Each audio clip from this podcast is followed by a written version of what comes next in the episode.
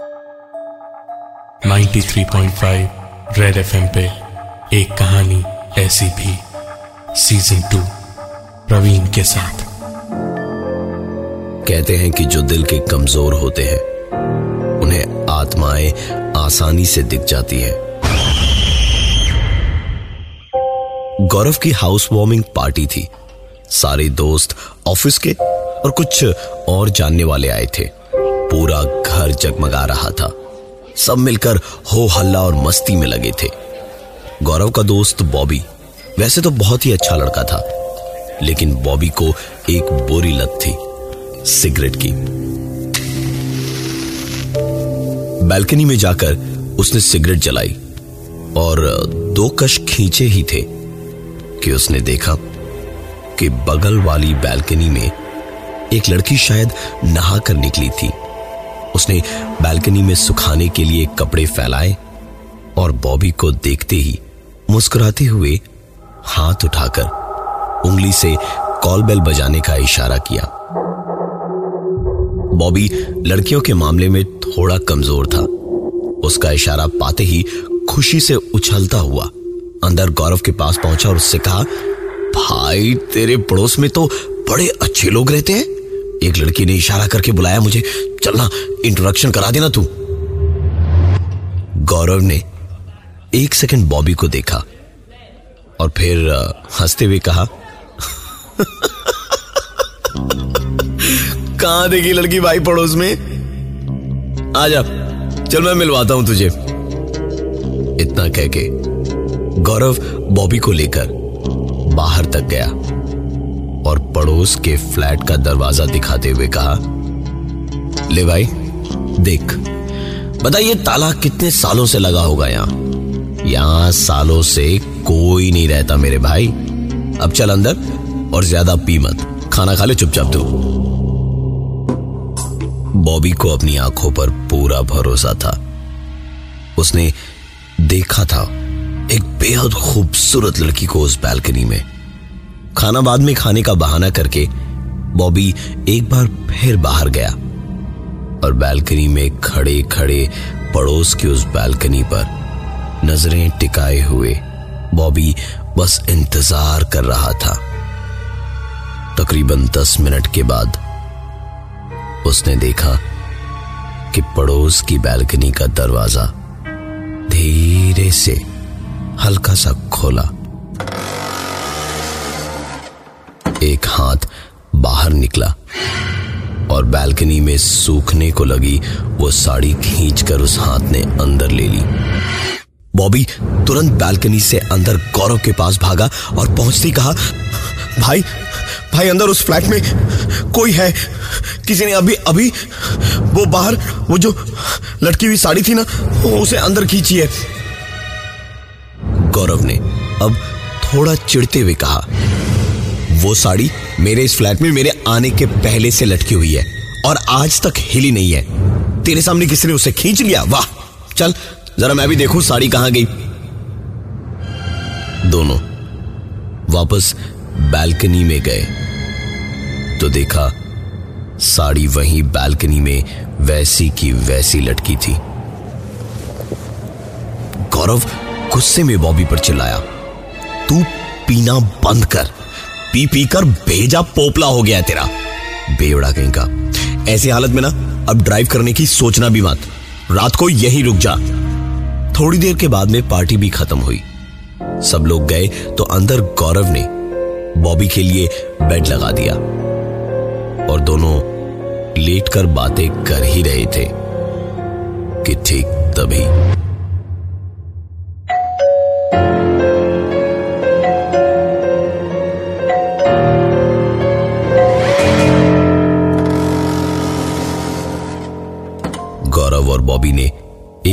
दूसरे की ओर देखा और फिर दोनों कमरे से बाहर निकले। मेन डोर खोला तो देखा सचमुच बगल वाले उस फ्लैट का दरवाज़ा खोला था और अंदर से एक आवाज़ आ रही थी।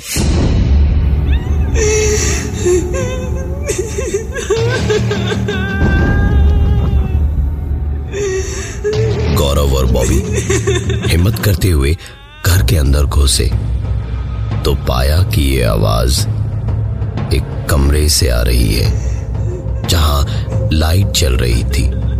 दोनों ने खुले दरवाजे से अंदर की ओर झांका तो देखा कोने में एक लड़की घुटनों में मुँह छुपाए बैठी रो रही थी। दोनों ने सोचा कि उससे पूछें तो पता चले कि ये सब क्या हो रहा है। लेकिन जब उस दरवाजे को उन्होंने पूरा खोलकर अंदर कदम रखा ही था कि लाइट बंद हो गई। और साथ ही लड़की के रोने की आवाज़ भी पूरे कमरे की शांति को बस एक ही आवाज़ तोड़ रही थी, और वो थी।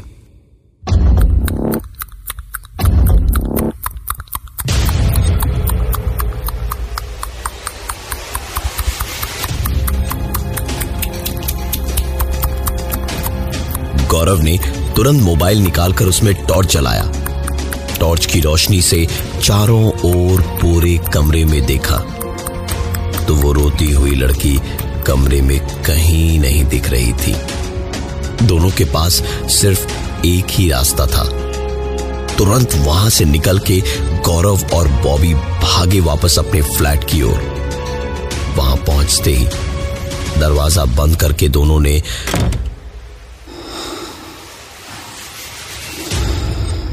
चैन की सांस ली ही थी कि ठीक तभी हिम्मत तो बिल्कुल नहीं थी दोनों में कि दरवाजे को खोले। लेकिन फिर दोनों धीमे धीमे, दबे कदमों से दरवाजे तक गए। और जब आई होल से देखा तो वही लड़की दरवाजे से दूर कोने में सीढ़ियों के पास घुटनों में मुँह छुपाए बैठी रो रही थी। लेकिन डोरबेल लगातार बजे जा रही थी। दोनों को कुछ समझ नहीं आया कि करें तो आखिर करें क्या। तुरंत ही वहाँ से भागकर अंदर वाले कमरे में पहुँच गए। दरवाजे को बंद करके बैठ गए। लेकिन फिर उन्होंने अंदर ही बैठे बैठे देखा। दरवाजे की कुंडी धीरे से खींची और कुंडी अपने आप खुल गई। और कुंडी खुलने के बाद दरवाज़ा अपने आप खोला और खुले दरवाजे से बाहर उन्हें दिखा कि एक कुर्सी ज़मीन पे घसटती हुई खींचती खींचती अंदर तक आई। और उन दोनों के ठीक पास आकर रुक गई। और ऐसा लगा जैसे कोई उस पर बैठ गया हो। ये शायद गौरव और बॉबी के लिए हद थी। इतना देख के दोनों टूट गए थे और बुरी तरह रोने बिलखने लगे। हमें माफ़ कर हमने तुम्हारा कुछ भी नहीं बिगाड़ा है। हम उधर नहीं जाएँगे। उन दोनों के इस रोने बिलखने ने तुरंत ही अपना असर दिखा दिया और कुर्सी वापस घिसटती हुई कमरे के बाहर निकली। और जैसे किसी ने गुस्से में कुर्सी को पटक दिया हो। गौरव और बॉबी के कमरे का दरवाज़ा अपने आप बंद हुआ और उसके बाद वापस कुंडी लग गई। चारों ओर एक अजीब सा सन्नाटा पसर गया, जिसे एक आवाज़ ने तोड़ा। दोनों कमरे से बाहर निकले तो आवाज़ सामने के कमरे में आखिरी दीवार से आ रही थी, जिसके उस पार पड़ोस के उसी फ्लैट का कमरा होना चाहिए था। दोनों धीमे धीमे दबे कदमों से बालकनी तक गए। वहाँ पहुँच के बगल वाली बालकनी में झांकने की कोशिश की तो पीछे से एक घर के अंदर जितनी आवाज़ें हो सकती है, वो सारी आवाज़ें धीमे से तेज हुई। बहुत तेज। और इसके बाद गौरव बॉबी को लेकर वापस कमरे के अंदर भागा। और अंदर जाकर जैसे ही दीवार की ओर नज़र गई तो पूरी दीवार पर एक तारीख हर एक कोने तक लिखी थी। सताईस सितंबर 2008 पता नहीं, क्या सूझा? तो गौरव ने वो तारीख शहर का नाम और बिल्डिंग का नाम लिखकर इंटरनेट पर सर्च किया तो कुछ न्यूज़पेपर के आर्टिकल्स आए कि एक लड़की रात को अचानक घर के अंदर से लापता हो गई। न्यूज़पेपर के आर्टिकल में लड़की की तस्वीर देखते ही बॉबी ने कहा, भाई, यही वो लड़की है पड़ोस वाली, जिसको मैंने देखा था। गौरव तुरंत बॉबी के साथ नीचे सिक्योरिटी के पास पहुँचा और सिक्योरिटी से पूछा तो पता चला कि उसने यहाँ की ड्यूटी तब ज्वाइन की थी जब एक सिक्योरिटी रातों रात नौकरी छोड़ के भाग गया था। आ, उसके एक हफ़्ते बाद ही यहाँ आया है वो। तारीख पूछी तो उसने बताया चार अक्टूबर 2008 यानी कि 27 सितंबर के ठीक एक हफ़्ते के बाद में। 22 तारीख को, एक लड़की उसी फ्लैट से गायब हुई थी। नए चौकीदार से पुराने वाले का पता लिया और उससे मिलने पहुँचे। तो देखा एक टूटे फूटे गंदे पुराने से झोपड़े में रहता था वो। काफ़ी देर तक उससे पूछताछ करने के बाद भी जब उसने मुँह नहीं खोला तो बॉबी ने उसे समझाते हुए कहा हमें अच्छी तरह से मालूम है कि तुम्हें सारी चीज़ें पता है। और अगर तुमने सच नहीं उगला तो फिर हम पुलिस स्टेशन में जाकर रिपोर्ट करेंगे। और जब पुलिस तुमसे पूछताछ करेगी, तब तुम मुँह खोलोगे और बताओगे कि क्यों तुमने उस लड़की के गायब होने के ठीक एक सप्ताह के बाद में उस नौकरी को छोड़ दिया। इन्हें सब सच बता दो? वरना मैं बता दूँगी। आवाज़ तो तुम्हें याद ही होगी शैलजा मैडम की। एक लड़के के गले से अचानक से ही लड़की की आवाज़ सुनकर उस चौकीदार की आँखें बड़ी की बड़ी रह गई। उसे समझते देर नहीं लगी कि आखिर माजरा क्या था। इसलिए उसने तुरंत ही बोलना शुरू किया। दुनिया में कोई और नहीं है मेरा। मैं अकेला ही रहता हूँ यहाँ। बीवी बच्चे मर चुके हैं मेरे। और यही मेरे पापों की सजा भी है। वो वो फ्लैट मल्होत्रा साहब का था। शैलजा मैडम, उनकी बेटी थी। कभी कभार गुस्से में झगड़ा वगड़ा करके आ जाती थी। दो तीन दिन तक वहाँ पे दोस्तों के साथ रहती थी। फिर चली जाती थी घर। उस रात करीब डेढ़ बजे शैलजा मैडम आई और उनके आने के आधे घंटे बाद मल्होत्रा साहब भी आए। उनके फ्लैट से चीखने चिल्लाने की आवाज़ें आई। तो मैं भागता हुआ वहाँ पहुँचा। वहाँ देखा मल्होत्रा साहब शैलजा मैडम का गला घोट के उनको मार रहे थे। मेरी चीख निकल गई थी। जो सुनते साथ ही मल्होत्रा साहब और उनके आदमी मुझे पकड़ के घर के अंदर ले गए और मुझे बहुत डराया, धमकाया।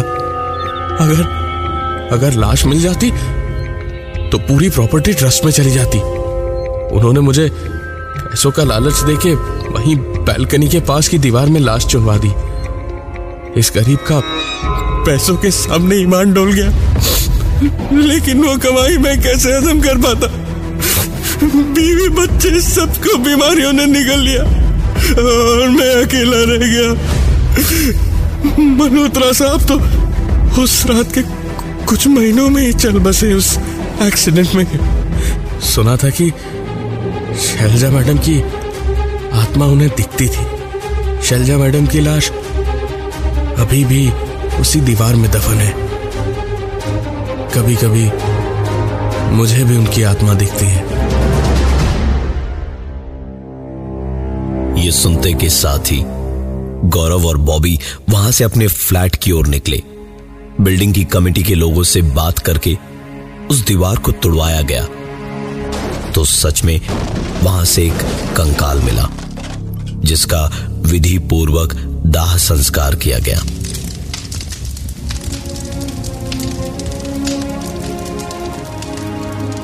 उस दिन के बाद से उन्हें वो लड़की दोबारा कभी नज़र नहीं आई। लेकिन बॉबी, अब किसी भी नई जगह की बालकनी में जाने की, या फिर किसी भी लड़की के इशारों को देखते ही अपनी नज़रें झुका लेता है।